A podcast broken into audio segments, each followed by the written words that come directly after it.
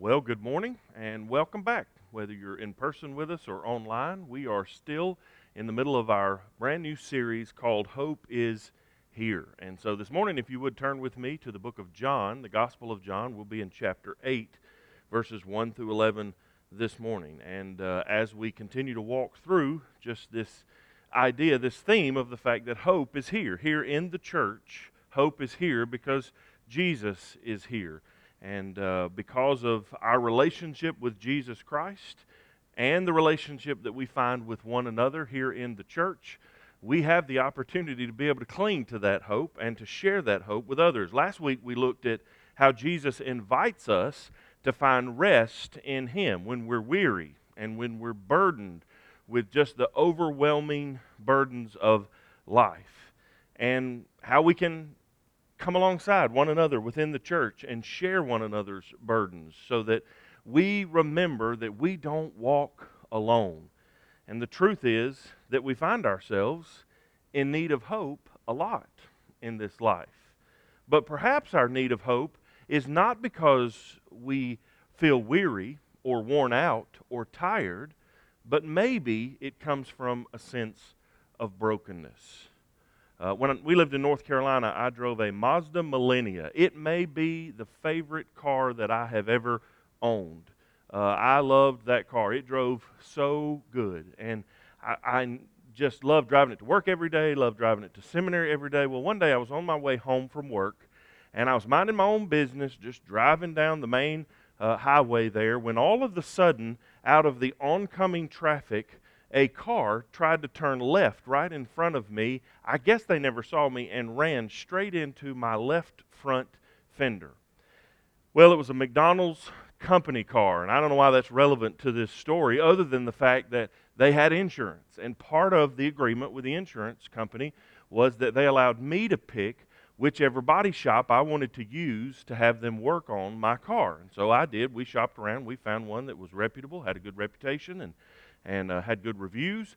And so I took it there, and they gave me the initial kind of outlook for the car and said that the frame from the car had actually been bent. It had hit so hard that um, she turned pretty fast into me that it had bent the frame. But he assured me that they were actually going to replace those parts and not try to repair uh, that frame. And so uh, it's fine with me, whatever. Well, I finally, several weeks later, get the car back and I began to drive it around town, drive it the same places I used to go. Drive it to work, I would drive it to school, uh, wherever our family would go, and it never drove the same. It was way more rough on the road. Uh, the the sensitivity with the with the steering wheel was never really the same. It just always felt a little bit off. And then uh, eventually we decided we needed to trade it in for a van because our family was growing at that time. And so we took it uh, over to CarMax and we were going to kind of trade it in for a car that we were going to purchase there. And they do this really kind of intensive uh, inspection on it. And the inspector came back and said, we, we can't purchase this car from you. And I was like, Why? And he was like, Because the frame has been bent. And I was like, Well, I know that. It was in an accident. And I had told them that up front. And he said, Well, yeah, but you said they replaced it. And I said, Well, that's what they told us. And he said, Well, they didn't replace it. What they did was they superheated the frame and they bent it back into place the best they could. But it, it, when you do that, it's never going to be perfect. Well, that made perfect sense to me because it never worked the way that it had previous to the accident after they fixed it, after it was repaired. You know, that's one of the problems with broken things. You, you take a mug or a, a vase and you drop it and it shatters into pieces. And even if those pieces are big, when you try to put it back together, it's never going to quite look the same as it used to. And here's the reality our lives are fragile. The choices we make matter, and our decisions have consequences. We've all had times where we've made poor decisions and we've had to live with those consequences. We've all made mistakes and we've fallen into what the Bible calls sin. And when this happens, it, it often feels like, because it's true, that things break, that things aren't the same anymore. Because of our choices, our relationships might fall apart. We might lose a job. Our finances may suffer. Our marriage may be strained. And it can leave us feeling hopeless. as we try to pick ourselves back up and we try to put the pieces of our life back together, it becomes very apparent that things may never be the same because of some of the things that we've done in our life. And we can feel abandoned by God, we can feel judged by people around us, and it's in these times where we're longing for some kind or some type of hope. How can we know that there's more to this life than what we're going through right now? And there truly is no worse feeling than when your sin finds you out, right? Being exposed causes us to feel shame and to feel guilt. It doesn't have to be the end of the story for us, though. Just because maybe people know about the sin or the mistakes or the shortcomings or the falling in our life doesn't have to be the end of the story. Because Jesus meets us right where we are, in our brokenness, in our shame, and in our guilt, to remind us that hope is here. There's a story in the Bible, in John chapter 8, about a woman that knew exactly what it felt like to be broken, to be in need of restoration. It takes place in John chapter 8. As Jesus is traveling to the temple to teach, he sits down with the crowd and his teaching is interrupted. Now, before we get started with this passage of Scripture, I do need to kind of mention something. If you'll notice in many of your Bibles, as you're looking at them, there's brackets around John chapter 8, verses 1 through 11. And I want to take just a moment and explain why those brackets are there and, and why I think that this passage of Scripture still can be very useful to us, e- even though there may be an explanation as to why those brackets are there. Some of yours even has a heading that will say that the earliest manuscripts don't include John chapter 8, verses 1 through 11. If you have a King James or New King James version of the Bible, it's probably in there without the brackets, but for other translations, maybe that came along later, as they made new discoveries, the older manuscripts that they discovered didn't have this in there. So, what does that mean? Well, scholars point out that the most reliable manuscripts that we have don't include this story. It's as if someone wrote it in the margin of the, the passage of Scripture, which means it may not have actually been a part of the original document, or it may have been a part of the original document and it got left out on some of those different copies. Keep in mind, the way those passages of scriptures were copied was not with a copy machine. It wasn't with somebody taking a picture of it making a PDF. No, what the way they were copied was someone would take the manuscript and they would sit down with a blank parchment paper and they would write it out. They would transcribe it just line by, by line. And it is possible that in some of those transcriptions it got left out.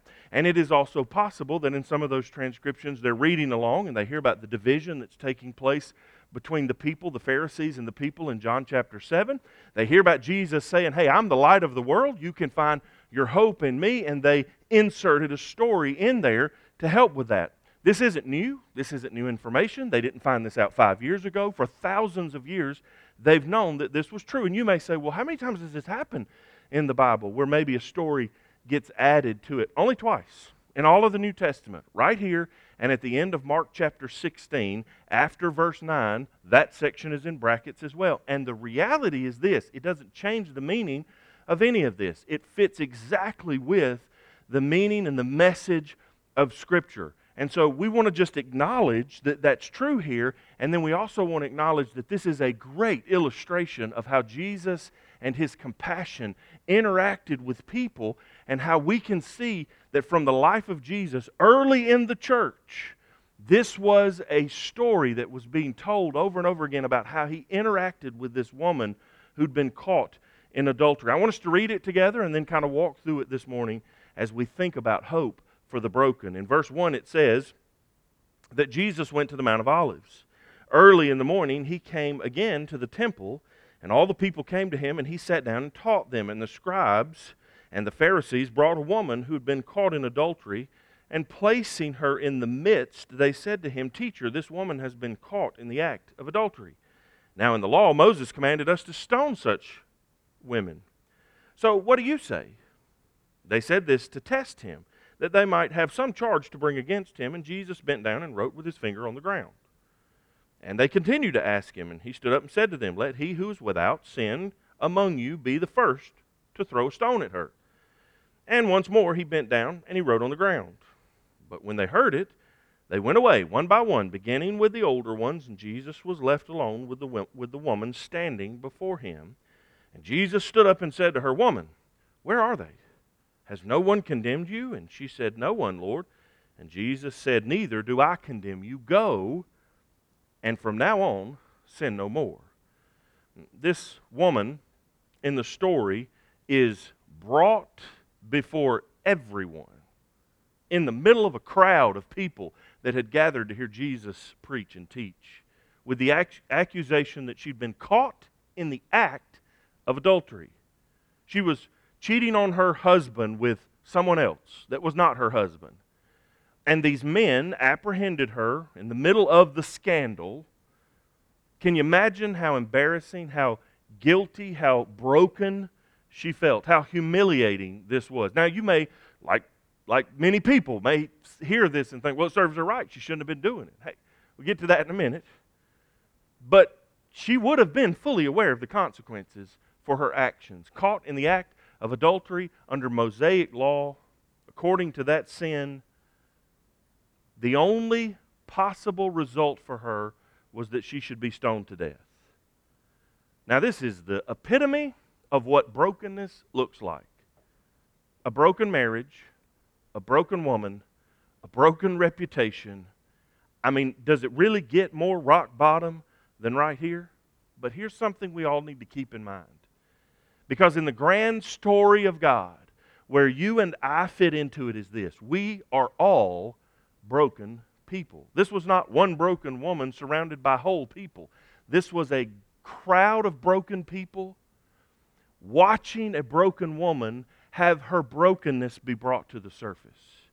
Now, what's most shocking about this story is that the woman seems to have been used as a pawn in the religious leaders' plan to rid themselves of Jesus. They didn't care anything about her, she was of no consequence. Here, sin was being exploited in front of everyone, not because they wanted to harm the woman, they didn't care about her, because they wanted to harm Jesus. Now, is there more brokenness in this crowd than just this woman? Of course there is. She was caught in the middle, and her sin had been exposed. Now, here's an interesting question, just to ponder, okay? Where was the man exactly in all of this? She was caught in the act of adultery. You ever heard the phrase, it takes two to tango? I mean, she, she was not committing adultery by herself. No, somebody else was involved. They didn't care about that because their relationship was not the point. They were trying to trap Jesus. Why? Because they were just as broken as she was. Jesus went to the Mount of Olives early in the morning. He came again to the temple, and all the people came to him, and he sat down and he taught them. And in the middle of this crowd, the scribes, the Pharisees, the religious leader, the religious elite brought this woman who'd been caught in adultery, placed her in the middle of everyone as a pawn for their scheme to harm Jesus. And they said to him, Teacher, this woman's been caught in the act of adultery. Here's something to be reminded we are all broken people, so don't let pride blind you because you're broken too. She probably didn't have any pride left, but actually, that's why she was ready for the forgiveness that Jesus was about to offer them. The, the, the Pharisees were full of pride. And that's why, in just a second, they're going to walk away unchanged. They, they were not broken enough to the point that they were ready for forgiveness and restoration because their pride had blinded them, but it wasn't just their pride. There was more that was blinding them as well. I, I grew up in east central Alabama at the foot of Cheaha Mountain. It's the bottom of the Appalachian mountain chain. And it's the highest point in the state of Alabama. And so, because it was the highest point in the state of Alabama, whenever it would get cold in the state of Alabama, even though some of the cities to the north were further up uh, geographically than us, we were higher in altitude than they were. And a lot of times we'd get snow when nobody else would get snow. That's one of the things I miss most about living in Alabama and North Carolina is snow. I miss snow. One of my favorite things to do was to get up in the morning when it was a school day to run and turn on the TV and, and, watch that little ticker at the bottom of the page that would scroll through that would tell you the different counties where the school systems had been shut down. I mean, it would take like six or seven flurries of snow in Alabama to shut everything down. We didn't have snow plows. We didn't have the ability to get ice off the road.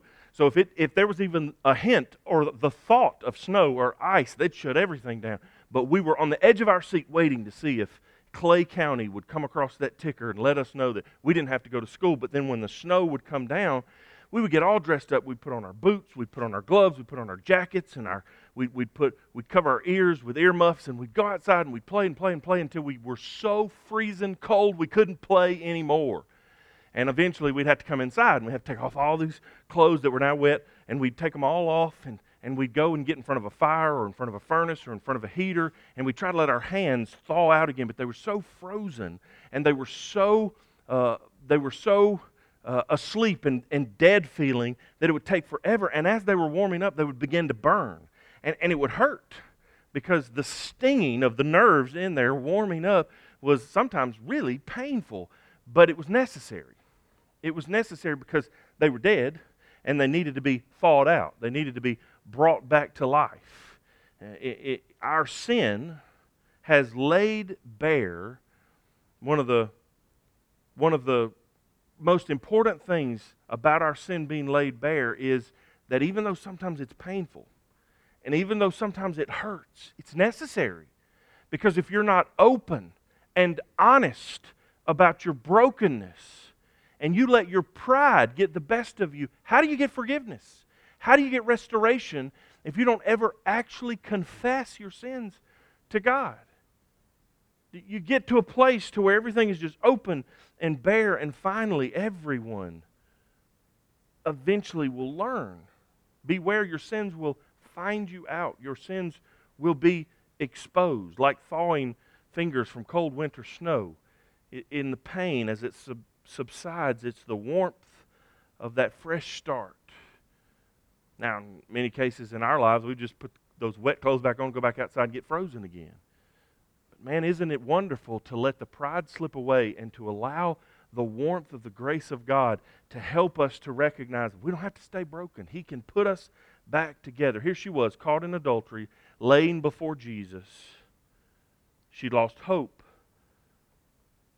Her fate was certain death.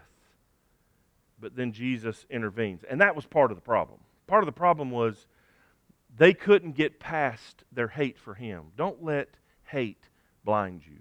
It's really easy for you to think about everybody else as broken people. It's really easy for you to think about people that are striving to live a life of righteousness for God as someone who thinks they're better than you. The Pharisees were a great example of a group of people who couldn't let their pride or their hate get out of the way so that they could receive the mercy and grace that God offered even to them. Verse 5 says, Now in the law Moses commanded us to stone such a woman. So what do you say? They said this to test him, that they might have some charge to bring against him. And Jesus bent down, wrote with his finger on the ground. Again, this woman was of no consequence to the religious elite. They didn't care anything about her. Their hatred of Jesus was so blinding that they would do anything they could to stop him. And they probably despised this woman too, so whatever happens to her, who cares? They didn't even stop to think that he had come to fix their brokenness as well. So they didn't seek the healer. Can I tell you something, church? Don't make the same mistake that the Pharisees made. You're not a good person. You are a broken person that Christ has made whole again. So remember, the church is a place for broken people. People that are perfect and whole don't need the church. But those of us that are broken and recognize that we need the healer, we need the church. Verse 7 says, And as they continued to ask him, he stood up and said to them, Let he who is without sin among you be the first to stone her, to throw a stone at her. And once more he bent down and wrote on the ground. But when they heard it, they went away one by one, beginning with the older ones, and Jesus was left alone with the woman standing before him. Again, let me just remind you, we are not good people. Now, here's the thing neither were the Pharisees. We're not told exactly what Jesus was writing. We don't know what he wrote on the ground. Maybe he wrote the names of the men that were standing there accusing her. Perhaps he wrote a list of their sins. Maybe he was writing a list of her sins. We don't know what they what he wrote, but his statement, let those of you who are without sin throw the first stone at her, and then him writing on the ground, whatever it was, it brought to light something they didn't really want to think about. They're broken people too. Regardless of what he wrote, when pushed by the mob for an answer, Jesus stands up and tells them, You're free to proceed. But only the one of you that doesn't have sin in his own life. See, here's, here's another reminder we're not the good people, and others are not the bad people, right? This is not a good versus bad. This is a, we're all broken sinners. These men, one by one, drop their stones and they go home. I, I love the detail that we're provided here. First, the older men leave. Why? I, I don't know. Maybe in their wisdom, in their age, it caused them to reflect and to understand first what Jesus was saying to them. But eventually, the younger, perhaps the more stubborn people, began to follow. And they just walked away. But unfortunately, the sad part about this is they walked away unchanged. As the dust settles, it's only Jesus and the woman that's there, and she's the one that gets the gift of God's grace that day. Those men exposed this woman's sin to shame her, to trap Jesus. And Jesus exposed sin for a completely different reason. He exposed sin so that they would recognize their need to be forgiven. He wants to make us whole. He wants to repair us. He wants to take the broken pieces of our life and put them back together because God heals broken people. Verse 10 and 11 Jesus stood up and said to her, Woman, where are they? Has no one condemned you? And she said, No one, Lord. And Jesus said, Neither do I condemn you. Go, and from now on, sin no more. There's so much in that those few verses that we could really unpack throughout the rest of Scripture. That's what I'm saying. This story really does illustrate so much of the grace and the message of the gospel throughout Scripture. I can only imagine Jesus looking at this woman with compassion and love, and for the first time in this woman's brokenness, she must have felt hope. She expected to be stoned to death, and what she found was grace and mercy and compassion. Jesus is the only one in this story that doesn't condemn her, and he's the only one in this story that has the authority to condemn her. Isn't that interesting? He doesn't want to punish her for her wrongdoing because that's not why he came. Jesus offered her grace. Now, what does that tell us? Well, here's one thing it ought to tell us don't condemn the broken. That's above your pay grade. You don't have the right to condemn people for their sinfulness. And by the way, are we not reminded by Jesus in the Sermon on the Mount to take the log out of our own eye before we start trying to remove the speck out of someone else's eyes? Don't judge other people unless you're willing to be judged yourself. Only Jesus has the authority to condemn us, and He wants to redeem us. Shouldn't we, as His followers, have a desire to see broken people put back together again? I love the way Steven Furtick, pastor uh, at Elevation Church says this God exposes sin not to shame us, but to change us. That was Jesus' point in exposing the sin of the Pharisees, the stubborn religious elite who needed to be reminded they were broken too. Don't condemn the broken because ultimately God restores the broken. This is where hope is. Maybe today you're broken and you need hope. You know where that hope's found? The same place this woman found hope in Jesus. The good news for every one of us today is that if you feel broken, like you're surrounded by people who want to throw stones at you, Jesus meets you here in this place, and that's why hope is here. But you got a choice to make. I've got a choice to make. And it's going to determine the future that we're going to live into. You can choose to make no changes, and you can choose to, to continue on your current trajectory, just like the Pharisees did. They walked away unchanged. Now, to me, that seems hopeless. But the other option you have is to confess your sin to God, to expose the things in your life that you know are wrong. He already knows about them. It's just good for us to verbalize that and then ultimately to receive His forgiveness and walk in that new life. When we confess our sins and believe in Christ, We're found in Christ. Paul writes about this when he's writing to the church in Corinth. In 2 Corinthians chapter 5, verse 17, he says, Therefore, if anyone is in Christ, he is a new creation. You're, he didn't just repair you, he made you new. You were born again. The old life was broken and shattered, and yeah, piece by piece, he could have glued you back together, but he didn't. He remade you brand new. That's what, that's what the mechanic said he was going to do with my car, right? He didn't say he was going to repair the frame, he said he was going to replace the frame, but he didn't. But you know what? God always keeps his promises. And if anyone is found in Christ, he is a new creation. He didn't just try to piece you back together, he makes you new. The old ways of living become things of the past.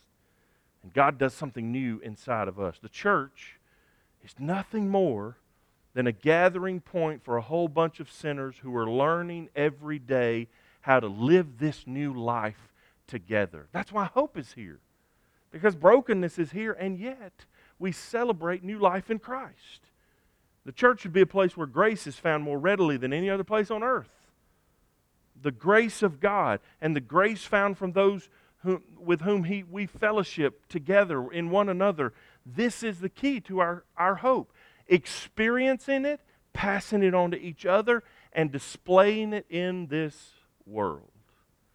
I read a quote from an evangelist by the name of Juan Carlos Ortiz that expresses this living it in front of the world that I think is important for broken people to understand when God saves you, He has a purpose for your life. It's like watching a trapeze show, it's breathtaking. We wonder at the dexterity and the timing of the people that are, how do they do the things that they do?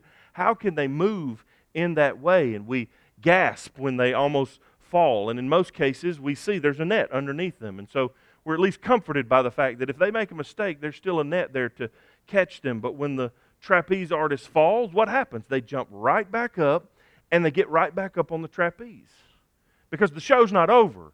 They're still displaying their amazing abilities in front of everyone to see.